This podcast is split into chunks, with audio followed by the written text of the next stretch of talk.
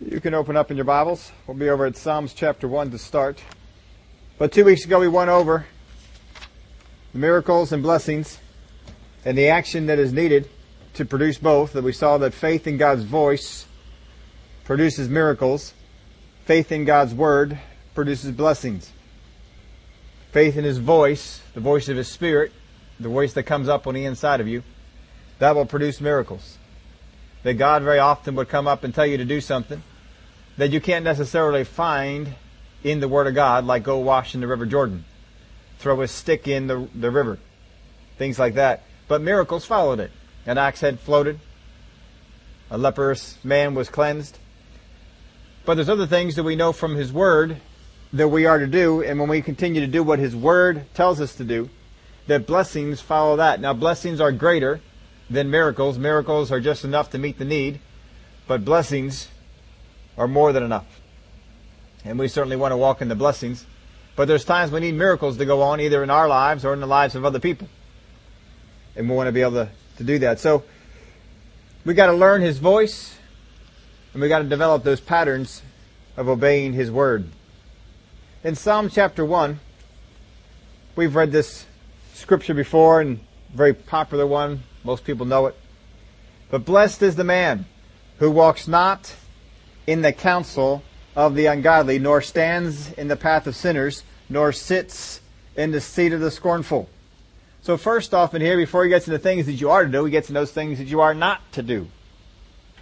Blessed is the man who walks not in the counsel of the ungodly. Who walks not in the counsel of the ungodly. Don't take ungodly counsel. Here's another plug for not listening to news people. Don't take ungodly counsel. That's what they are. I don't know too many godly news people. There are probably there are probably some out there. Just none that we find too often. And I don't listen to them anymore anyway, so wouldn't be able to tell you on that one. But blessed is the man who walks not in the counsel of the ungodly. That means if you have an ungodly doctor doesn't believe in God and they tell you, do this, don't do it. Don't do it. Don't go after that. Be careful of what counsel you listen to. Listen to godly counsel. Listen to the voice of God. What does the voice of God say? We got a whole lot of counsel going on right now about the economy. How bad it is and all this sort of, we got people out there, high up people, trying to compare this to the Great Depression. This doesn't even compare to the recession that came out of the Jimmy Carter era. If you look at the numbers. Let alone the Great Depression. We are nowhere near the Great Depression. But our leaders have said that if we follow the stimulus package and do all the things that we put it to work, that we'll still have unemployment up in the double digits. that doesn't sound like they think that plan is all that great. If you haven't called your senators and let them know about it, you ought to do some research on that stimulus bill. If you think it's going to bail anything out, you are wrong. I'm told 12 cents out of every dollar will go to actual stimulus that for the most part, the stimulus bill is a way to build up all those things they like to pay for in the uh, uh, in the budgets, but have to battle through all the time, and they're paying for them in this. You all heard about Nancy Pelosi trying to fund all the contraceptives around the world in our stimulus bill. Millions of dollars. It may have even gotten into billions. Acorn, $4.1 billion what good are they doing and how are they going to stimulate the economy? Go on through there and you, you find out how many people, how many organizations, how many things are being funded in this stimulus bill that we won't be able to pay for for years. Make sure you get a hold of your senators. Go through it yourself and then you find out. If it's something that you want your money to go to, then you call your senator up and say, vote for it. If you don't like the idea of all the things, then you, you can find lists. You can find all these things out. The Wall Street Journal, I know, broke it all down to let y'all know what, what was in this stimulus bill. And it's not stimulating a whole lot. I heard one person put it this way before that uh, the current administration is comparing a lot of things to, to Roosevelt. There is a, uh, uh, if you go through back through history, there's a whole lot of, of uh, good, well-known economists who will tell you that what Roosevelt did prolonged the depression. Did not help it. It prolonged it. And generally, as soon as you get government involved to do that, government has to take something in order, in order to give something and it prolongs it. But the prevailing view amongst leaders in our country today is that the problem with Roosevelt, now get this, and they have said it. The problem with Roosevelt is he did not spend money fast enough. Boy, that scares me. I don't know what it does to you. That scares me. He didn't spend it fast enough. What got us out of the Great Depression, folks, was World War II. World War One, I, I guess it was World War One. One. The, the, the World War got us into, got us out of that. That's what it took. One of those World Wars, anyway. It Was two? Yeah, one was was uh, early, early. Yep. But that's what you got. World will always get you out of depression because that puts everybody to work. Well, you going through that, don't listen to the counsel that's out there because they give you so much counsel, they're going to have you in such fear. So he says, first off, blessed is the man who walks not in the counsel of the ungodly. No matter how much counsel they try and give you about what you need and how much you need other people to bail you out and help you out and all this sort of stuff, don't listen to it. You need God. And God inspires you as to what you ought to do to get yourself taken care of. Listen to him, who walks not in the counsel of the ungodly, nor stands in the path of sinners. Don't walk that way. Don't go that way. Get out of that path of sinners. Nor sits in the seat of the scornful. So to get away from the scornful people, don't sit in that seat, that judgment seat. Don't sit there. Don't stand in the path of sinners. And don't walk in the counsel of the ungodly. So he's getting it covered where you should sit where you should stand and where you should walk. At least where you shouldn't. So the first thing you ought to do is make sure that in your path, even before you get onto the positive things, first off, take care of the negative. Don't walk in this, don't stand in this, and don't sit in this. So you first off get that taken care of. Then, he goes on. Now why is the negative mentioned before the positive? That's an intriguing thing. Why does he get into the negative first? It is that imperative that you do not do. This will negate the positive that you try and walk in. Don't let this negate it. Now you'll see why in a minute. But his delight is in the law of the Lord. If you walk in the counsel of the ungodly, if you take all the ungodly counsel that's out there, all the psychiatrists who want to tell you it was your mom's fault, it was your dad's fault, and you meditate on those things, I want to tell you that it, it was you are a victim of your of society. You want to listen to all this kind of stuff? Then when the word of God comes to you, you won't hear it. And you can't delight in the law of the Lord. Because you got all this negative stuff on you. So you gotta first off make sure you don't get that stuff in you. Get it out. Don't let it get around you. As soon as you hear counsel from the ungodly, a switch should go off on you that doubts it. You should instantly recognize that this is ungodly counsel. Uh, this is ungodly counsel. Did y'all hear Nancy Pelosi's statement? Talk about ungodly counsel. Oh my word. She was defending all the millions and billions of dollars, whatever it was, that they had in the uh, stimulus bill for for um, you know, abortions and and um, contraceptives and all that sort of stuff all the, all around the world. And she said it is actually helpful. I can't even believe that she said this. And she said it with a straight face. You all probably left me. She, she said, it actually helps economies when there's less people to put a strain on them. she actually came out and said that. it actually helps economies when there's less people to have to have a strain on it. Well, you know, if that's actual truth, then just take it all the way out. That should get rid of all of us. Let's see how the economy does. I mean, if we kill all the people, then there's no strain on the economy at all. Dear Lord, the people who put a strain on the economy are the people that the government has made dependent on them. Don't walk in that kind of counsel. Get that stuff out. As soon as you hear stuff like that, you should say, huh? What did, what did the Word of God have to say about all that? Did he say, go out and make sure you don't overpopulate the earth? What did he tell Adam and Eve? Fill it! Fill it up! I think there's still room. We haven't done that all the way yet. Which one now, now which one do you want to believe? Nancy Pelosi? Or the Word of God? Now, when I put it to you like that, you'll go ahead and, well, I'm not going to believe Nancy. I mean, how often have you heard her talk and she actually sounds like she knows what she's talking about? Mm. But his delight is in the law of the Lord. His delight. Oh, you take delight in that. You take delight in, oh, it's, oh, it's so good. This is what, yep, this is what I need. That means, now here's you can tell when you take delight in the law of the, of the Lord.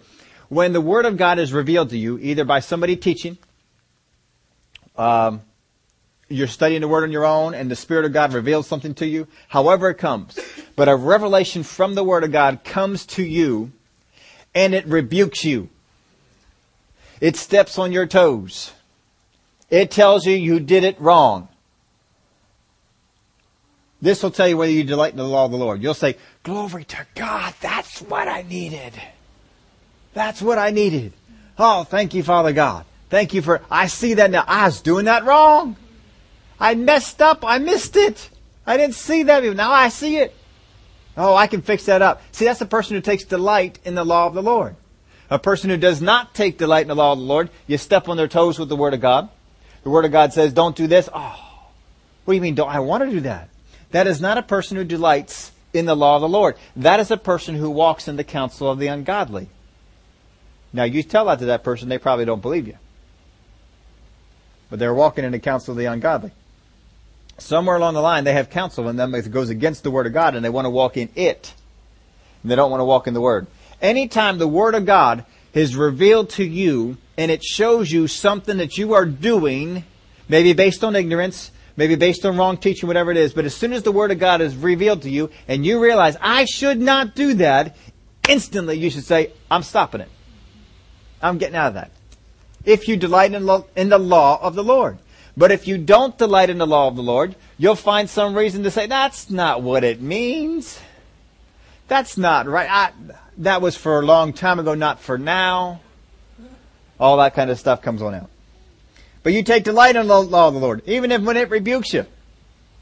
You say, all right, all right, that's good. Now I can fix that up. Now I can get that right. And in his law, he meditates day and night. Well, it's because you delight in it. You're saying, show me what else I'm doing wrong. Show me what I'm doing right too, but show me what else I'm doing wrong. I want to know. Show me what it is. His delight is in the law of the Lord. He shall be like a tree planted by the rivers of water. He shall be like a tree. I want to be like a tree planted by rivers of water because those roots go down deep. They're doing well. Don't matter what's going. If it doesn't rain, they got water right there. It's good. He shall be like a tree planted by rivers of water that brings forth its fruit in its season. Well, it's better to bring forth fruits in their season. There's a reason that they come out in those seasons. Whose leaf also shall not wither, and whatever he does shall prosper. Well, those all sound like good things. I'd like my leaves not to wither. I mean, just imagine if all the trees that are on your property, the leaf never withered. How much better would fall be? No raking leaves. No picking all that stuff up. Glory to God. They all just stay on the trees. I know when God sets up His kingdom, those leaves are on the trees all the time. They just stay there because I like them better green. I think if I like them better green, so does God. uh, we may get up there and find out different, but uh, I don't know. They were pretty when all that snow was on them. I know, but you know that only lasts for what half a day, day, and then it all falls off, and that's not not as much fun then. He shall be like a tree planted by rivers of water that brings forth its fruit in its season, whose leaf also shall not wither, and whatever he does shall prosper. If you wish to be that, if you wish that to define who you are, you must not walk in the counsel of the ungodly. You must not stand in the path of sinners. You must not sit in the seat of the scornful. You must first off make sure those things are taken out. And then you must delight in the law of the Lord and meditate in His Word day and night. That's what you need to do. He says the ungodly are not so, but they are like chaff which is, which the wind drives away. Therefore the ungodly shall not stand in the judgment, nor sinners in the congregation of the righteous. For the Lord, for the Lord knows the way of the righteous, but the way of the ungodly shall perish. Well, let's stay in the way of the righteous. That's important for us to do. Now we lay that foundation going over the Numbers chapter 14. You all know this story. We've gone over it a number of times. You've probably gone over it a number of times on your own. So I don't really need to teach all the different things about it, but Let's look at it and go through. In verse 1, so all the congregation lifted up their voice, their voices, and cried. The people wept that night. This is because of the report that the spies brought back. That it was a great land, but the giants lived in there and all that. And all the children of Israel complained against Moses.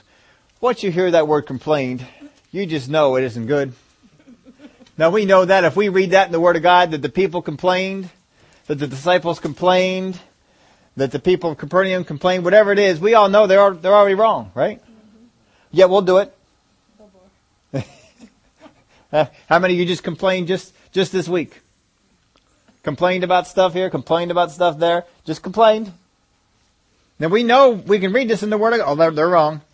They're wrong here. Oh, they complained. Oh, I know something bad's coming. And yet tomorrow we'll go out and complain, won't we? We'll complain about our job. We'll complain about our pay. We'll complain about the economy. We'll complain about what our leaders are doing. We'll complain about what our leaders are not doing. We'll just complain. Isn't that funny? His delight is in the law of the Lord, and in His word He meditates day and night. Does not follow the counsel of the ungodly. Does not sit in the seat of the scornful. Does not stand in the path of sinners. So by the, that definition, would a Psalm 1 person who's blessed be a complainer? Mm-mm. So every time you think about complaining, or complaining comes out, just stop yourself. I'm a Psalm 1 person.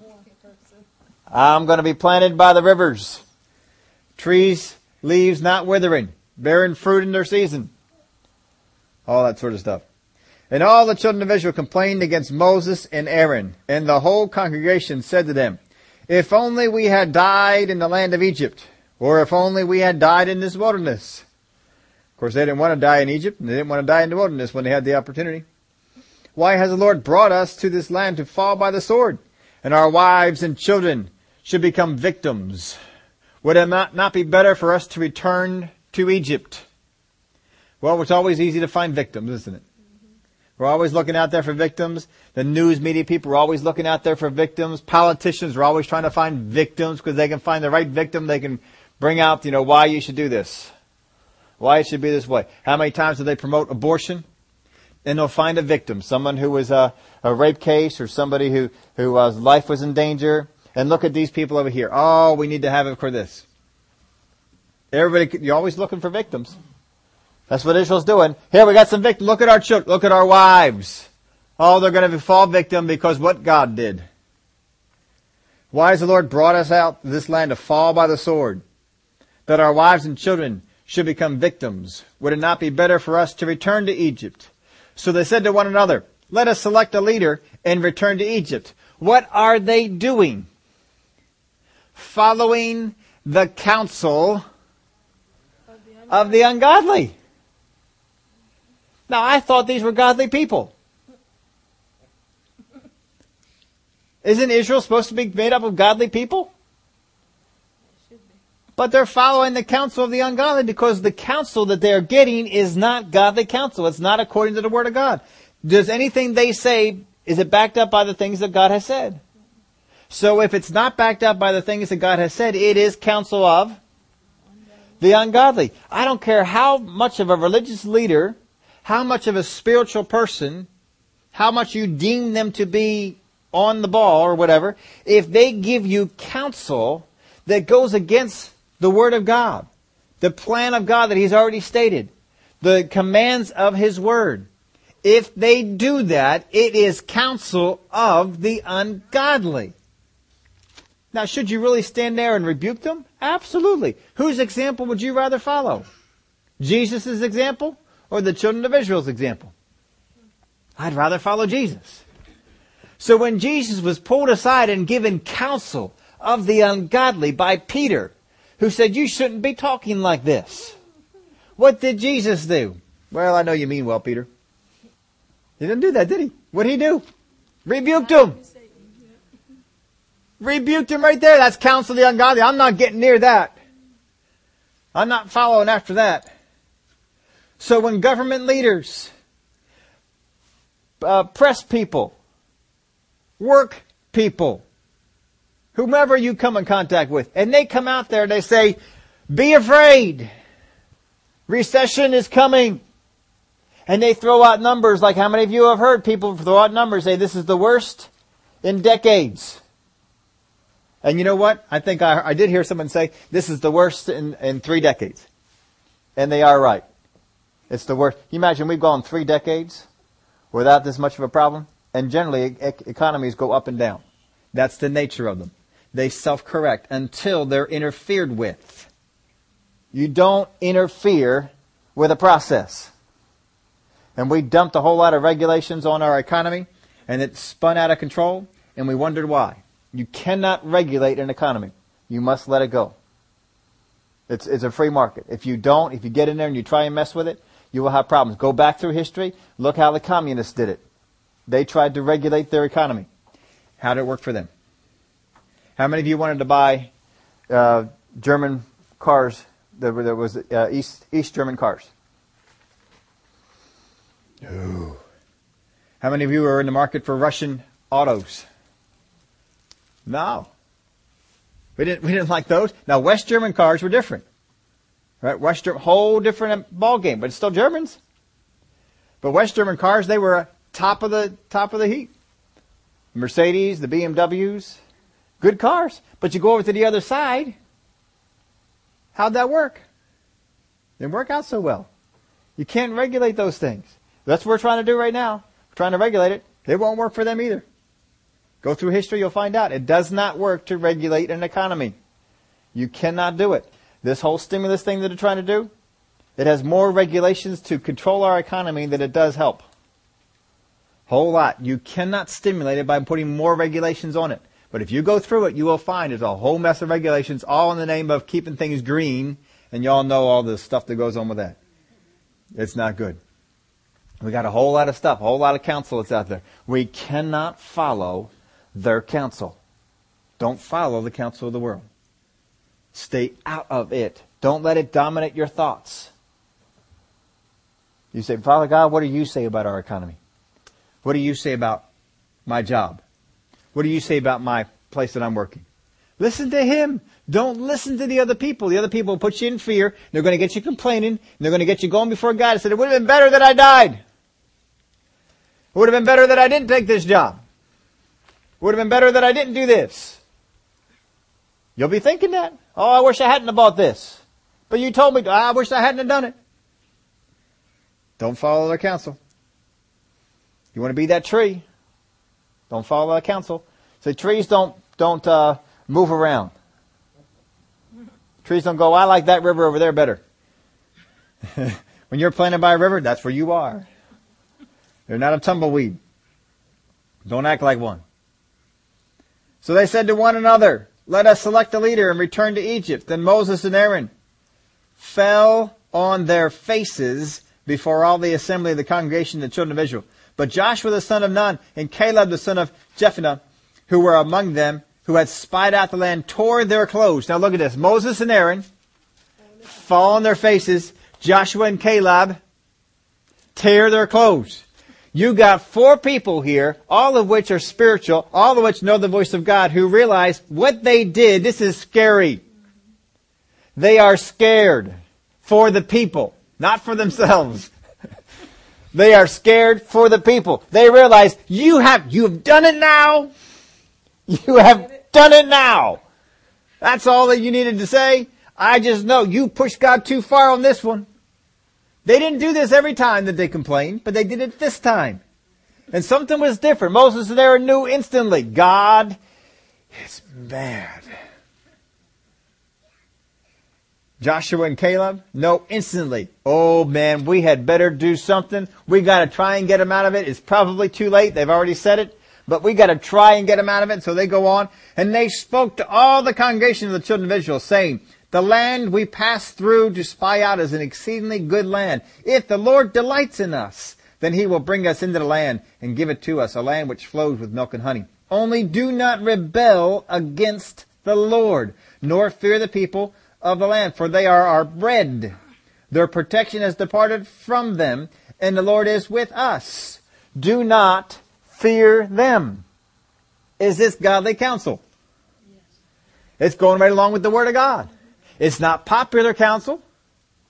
It's not accepted counsel. But it is godly. Only do not rebel against the Lord, nor fear the people of the land. Rebellion and fear, folks, go together. When you begin to fear what's going to happen to you at the hands of the enemy, it's almost like rebellion of God. Here they actually equate it. You're rebelling against God. Now they were rebelling more because they're mad at God and I'm going to go the other way and do what God said not to do. But don't get into fear.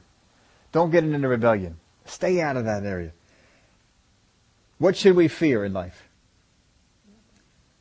Fear the Lord. Only thing we're ever commanded to fear, and there it's not an afraid fear. It's a respect all type of a fear. But don't fear. Don't be afraid. When you begin to fear that fear come up, know that somewhere in you probably God, godly counsel is residing. Ungodly counsel is residing. Get the ungodly counsel out. Identify it. Where is it? Where is that ungodly counsel? Get rid of it. Only do not rebel against the Lord, nor fear the people of the land, for they are our bread. Their protection has departed from them, and the Lord is with us. Don't fear them. Do not fear them. The Lord is with us. And all the congregation said to, said to stone them with stones. Isn't that the way we want to do it? Just get rid of any contrary counsel. Any contrary counsel. Just stone them. Just get rid of them. That's the whole thing that we want to do. Just get rid of it. Anything that's ungodly, get rid of it. Get it gone. This is why in the world today, you notice that, that certain preachers, not all preachers, but certain preachers, certain religious leaders are coming under such attack. Because they say things and they identify things. People who want to come up and, and identify and have a, have a following or have a voice that's heard, and they want to identify things about abortion, things about uh, uh, gay rights, and, uh, and speak things about what the Word of God has to say. They come under attack. They come under fire. It's not the way it should be, but that's the way that it that the world goes about it. The world likes to silence the things that are coming against them. You're going to see this even more as the government goes on, because the government has already been doing things. They've done it before. They've been trying to get them going. They're trying to get churches to quiet down. They're trying to get opposition to quiet down. I've heard it before. They're going to try this fairness doctrine that was in place before Reagan took office, and Reagan stopped it. If y'all don't know what that is, that's just a way to silence any opposition. Hillary Clinton, when she was running, said it's, it's patriotic to stand up and oppose an administration. She said that in her campaign. But now it's no longer patriotic.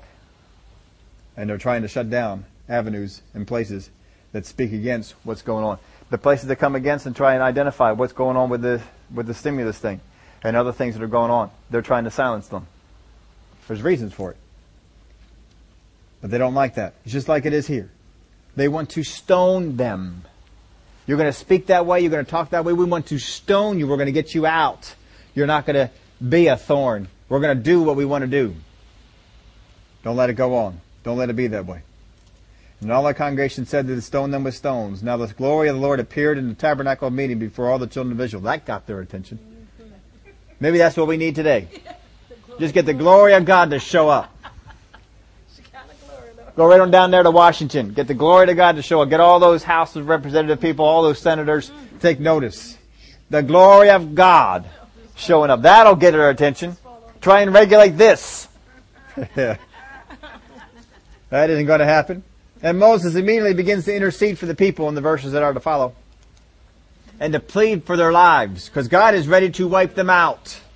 He says, Moses, I am going to make of you a great and mighty nation. I'm going to kill all these folks off. Every single one of them. I don't want the, the husbands. I don't want the wives. I don't want the kids. I want to wipe everyone out.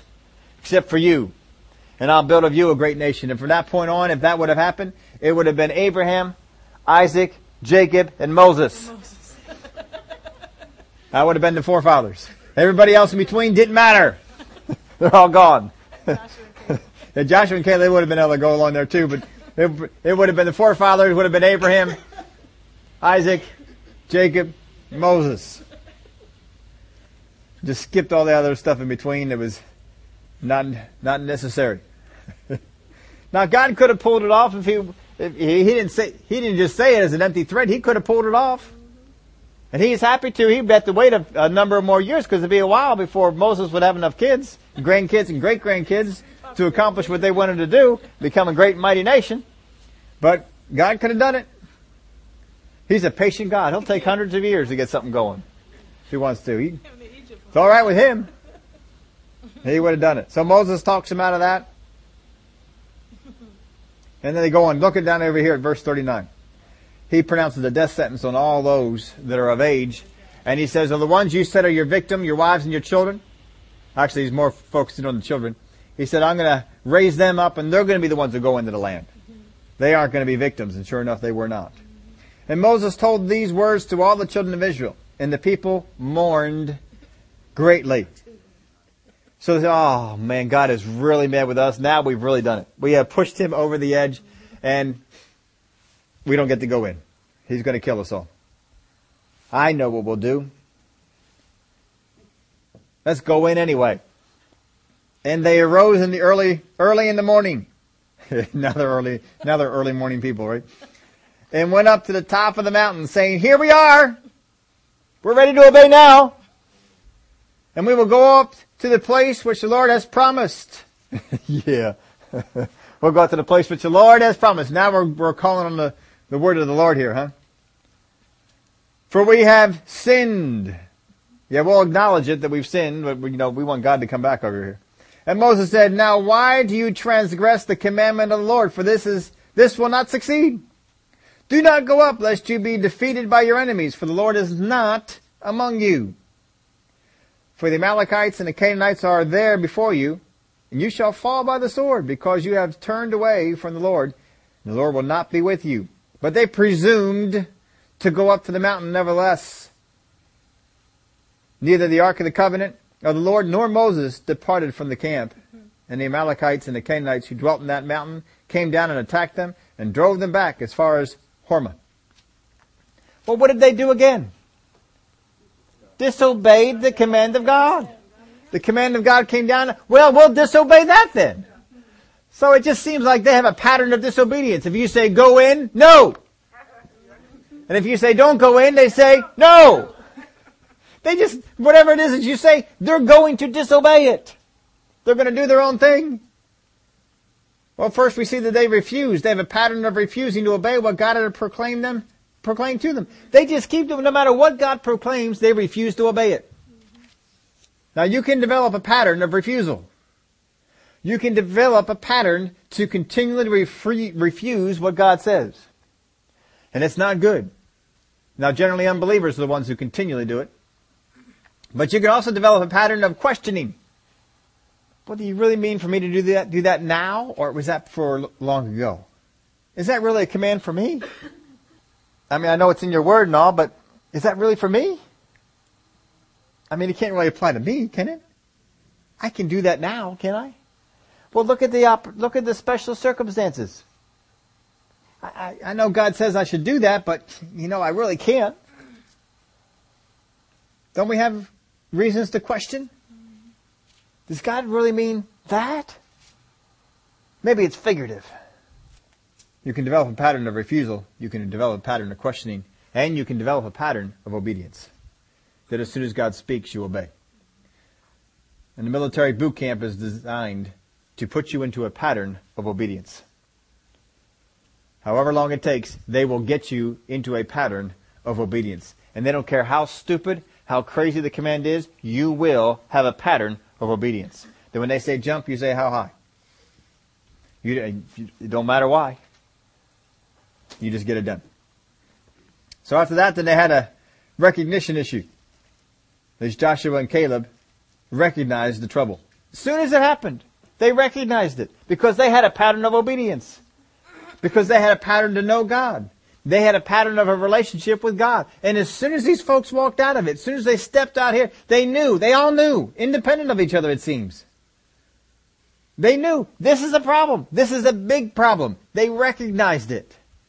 How many times have you had that with people that you're trying to help? You recognize, alright, that's a problem. Yeah, that's a problem we're working on, working on. And all of a sudden they say something, do something, you, you almost want to step back.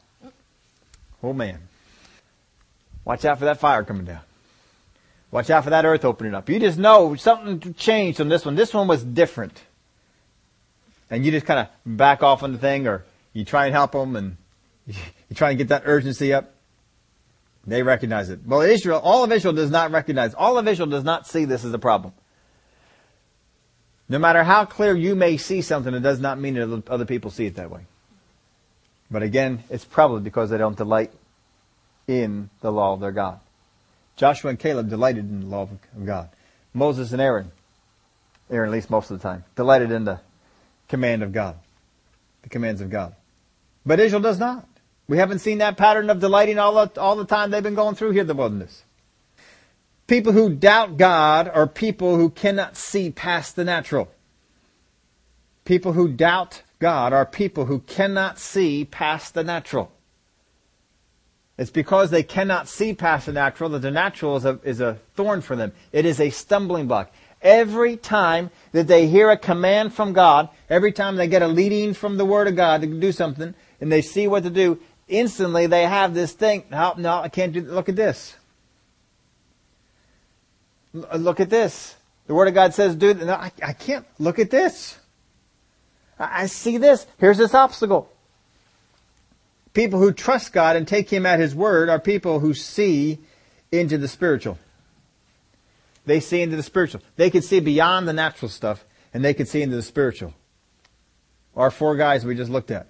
Moses, Aaron, Caleb, Joshua. These are people who can see into the spiritual. And when they saw Israel walk this way, they knew something's wrong. Something is worse here. This is bad. We gotta get them to stop. Then we have the rejection. God points out the rejection. He points out, these people have rejected me. They've rejected my word. They've rejected my commands. They've rejected my direction. Everything that I have given them, they have rejected. And he speaks judgment. And we see the role of an intercessor. And then he comes on out and he proclaims the judgment that God had declared, which was not as bad a judgment as he first said. I wonder if Moses ever told them right off the bat. I know eventually they learned about it because they wrote it down. But I wonder if he told them he wanted to kill y'all right now. But I bought you some time. So Israel decides to go ahead and obey. Late. But again, they are just refusing to obey his word again. Again, just refusing to obey his word. Disobedience, folks, is a refusal to obey his word. That's all it is. We cannot pick and choose what words we want to obey. You can't do that. If you do, you're not the one who delights in the word of God. You're not one who meditates on it day and night because of that delight. You're not going to be like that tree planted by the rivers of water, whose leaf doesn't wither, bears fruit in its season. We cannot pick and choose the words we want to obey, or else we build a pattern of partial obedience. Partial obedience is bad. In both partial and complete obedience, understand this, this is the similarities here. In both partial and complete obedience, I determine what is right and what is wrong. This is what the problem with partial obedience or complete disobedience is. I determine what is right and what is wrong. If you continue to put yourself into a role that you determine what is right and what is wrong, you will never grow spiritually. You will never learn the voice of God to the degree that you want to because you have not delighted in His Word.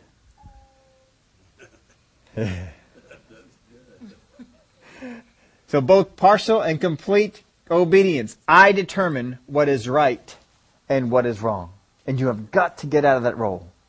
That's why I get so passionate about the, the Word of God is the Word of God. I cannot challenge any part of it. I must accept it all as the Word of God.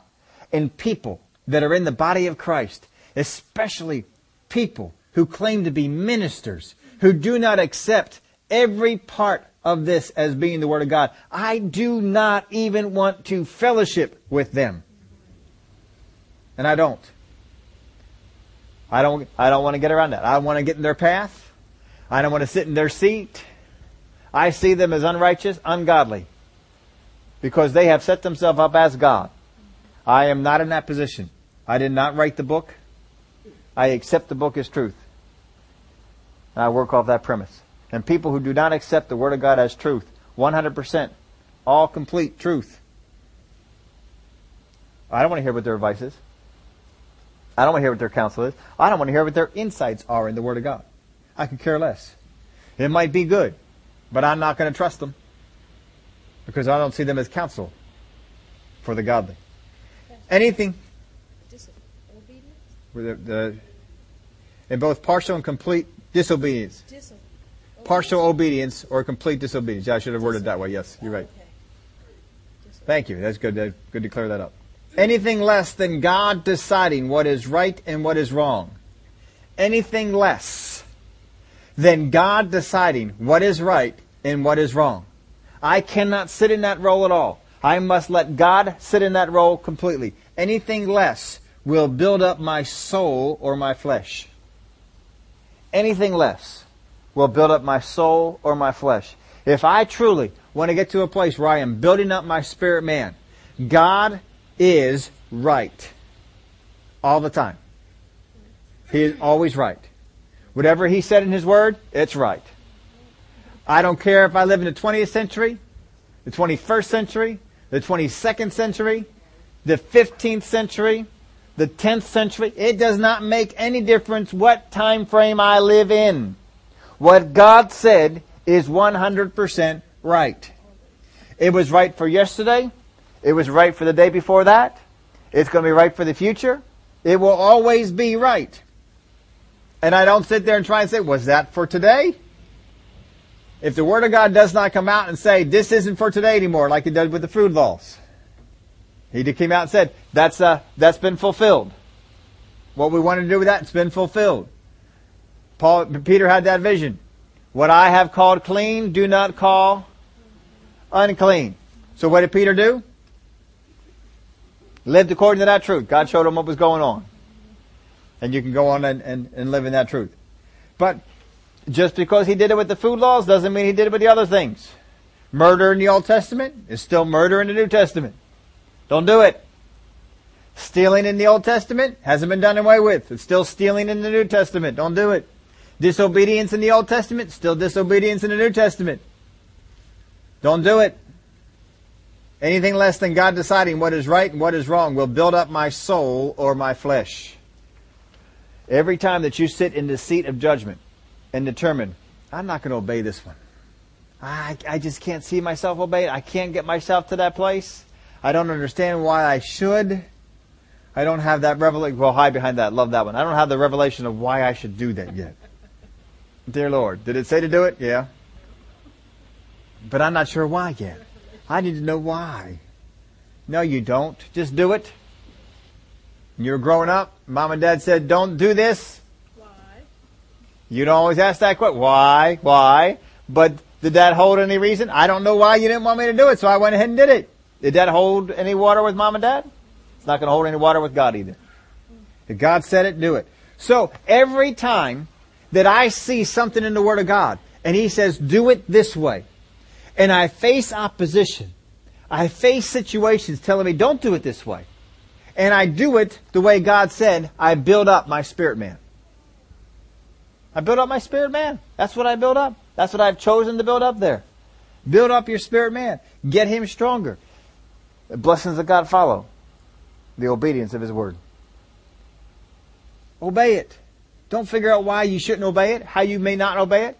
I would rather go up into heaven, stand before the Father God, and say, I obeyed that, and God says, yeah, well, you misunderstood it. But you obeyed it in the way that you thought. That was good. Yes, sir, I did. That's what I thought you were talking about. That's what I thought you meant. And I obeyed it that way. Then getting up there and say, well, I didn't quite understand what you meant there, so I just did my own thing. Don't do that. Don't mess with that. Do it God's way. Build up your spirit man. When you are, have the opportunity to get into fear, don't get into fear. Trust God.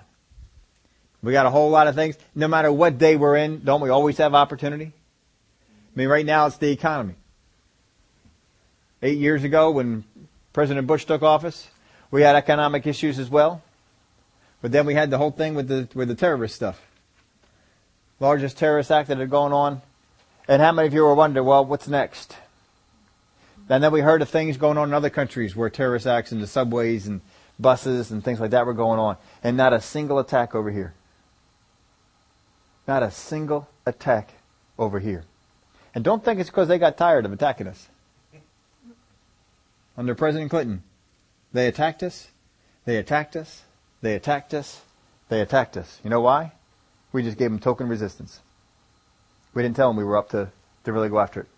And they attacked us under Bush. You may not have liked some things that Bush did. I didn't like some things that Bush did. But one thing I sure did like is he showed them who was boss. He said, if you're going to attack us, we are coming after you. Oh, he went after them relentlessly. There's a reason why we had not had another terrorist attack on our soil. And I think every person in this country who's been picking on President Bush ought to get over there and thank him because he's kept your family safe. Like it or not, like all the things that he's done or not, doesn't make any difference. He kept your family safe. Thank God for that. But how many of you eight years ago, when that whole thing went on down, whatever number of years ago it was, how many of you were wondering about tomorrow? How many gave thought to getting on subways and on buses and climbing up skyscrapers and getting on airplanes? How many of you gave second thoughts about that? I don't know if I really want to do that. And we face that. What counsel were we walking in then? counsel of the ungodly, wasn't it? Don't be, don't be messing with that. If, if there's a problem, God is the one who's going to tell you about it. And if God doesn't tell you about it and you die, glory to God. It's all over. no more bills to pay, no more trouble to take care of. Hallelujah. I mean, come on, how bad can it be? So we had that trouble then. Back in the Jimmy Carter days, we had inflation. How many of you were concerned about inflation? Or buying gasoline? How many remember the lines to get the gasoline? Oh, I won't be able to drive places.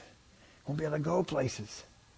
Eh, no matter what year, in fact, you can go through every year that we've had in uh, that we've been alive, and every year has had situations, economic situations, scary situations, unknown situations. Don't walk in the counsel of the ungodly. Walk in the counsel of God. God, what are we supposed to do? What are we supposed to do? I'll tell you what, I, I am more convinced than ever. The time is short. I, I, wish some of you folks would study this more. I, I told you before, I study this all the time. I'm not casually into the political sciences. I am all the way in. I study what our governments do. I know so much more than the average person does on what our governments do, on what our government officials believe, on what legislation they are writing. And the more I study it and the more I see it, the more I know we cannot last very long. What uncovered last year, the amount of money that we spent as a nation last year, if you only knew how much the, uh, the, all the inner workings of the economies, if you only knew about how our debt was covered, if you only knew about trouble in one country, what it causes in another country, you folks would have more reason to be in fear than you will have right now. than you would ever get from the news media. I study this stuff all the time. I know how much we, we hang on the edge. And what we spent last year pushed us to a point that I dare say we cannot come back from. And then this year, we've already spent more, dwarfing what we spent last year. And they have plans on the books the president already said that what we just spent isn't enough. The trillion dollars he just, just put out there. A trillion dollars. I heard it said that, you know, the jobs they want to create, Congress and all them want to create with the trillion dollar stimulus bill and all that they put out. If you divide it out, it costs $211,000 per job. Per job. How many of you like to make $211,000 at your job? If you only knew if you knew what it does between us and China, if you knew what our spending does and how it has empowered China and has unempowered us against them, if you only knew what people cannot do against us militarily can now be done in a whole nother way. The world has been looking for a reason to push for world global problem solving and everybody getting together and joining together We, the United States, have given them the best reason in the world in all the money that we have spent. It started with the housing thing, which was because of government regulations. But it started with that. Do you know that we have just given more money to Fannie Mae and Freddie Mac to do exactly what they did before that put us into the situation that we can't recover from? We have just given them more money to do exactly the same thing. With the same people watching over where that money goes who watched over it before. And if the United States economy falls, what happens to the rest of the economies? I tell you, I, I know when God pulls us out of here, there's going to be a reason that people can believe why so many people disappeared. I've said it before in some of the things we've done, but I'm getting more, more convinced that it's an economic one. And just as people killed themselves in the Great Depression, that they're going to blame it on things like that. There will be a natural reason to believe why everybody disappeared and not believe the rapture of the church happened. There will be a natural one. We, the United States, have given it the greatest opportunity. And we started off this year picking up right where we left off last year. And we're going full steam ahead. It's unbelievable. If you look at, if you want to go through and tally up all of our debt, the interest alone on it is pretty soon going to eclipse what our budget is in a year. It's scary. The more you get involved in it, folks, it is just plain scary. If you depended on the natural. Now you look at me, you understand, I've gotten into this more than probably most of you have. I'm not going around afraid. I'm not going around scared. I'm not going around depending on government. You cannot do it. But the government wants you to. They want people to become dependent on them and not dependent on God. There's a reason why. There's a reason why they want it that way. Don't give in to them. Don't give in to fear. Understand God knew what was going on. Look at the book of Revelation. People are still on the earth. People are still going around doing things. They will continue. Boy, I sure hope it's soon.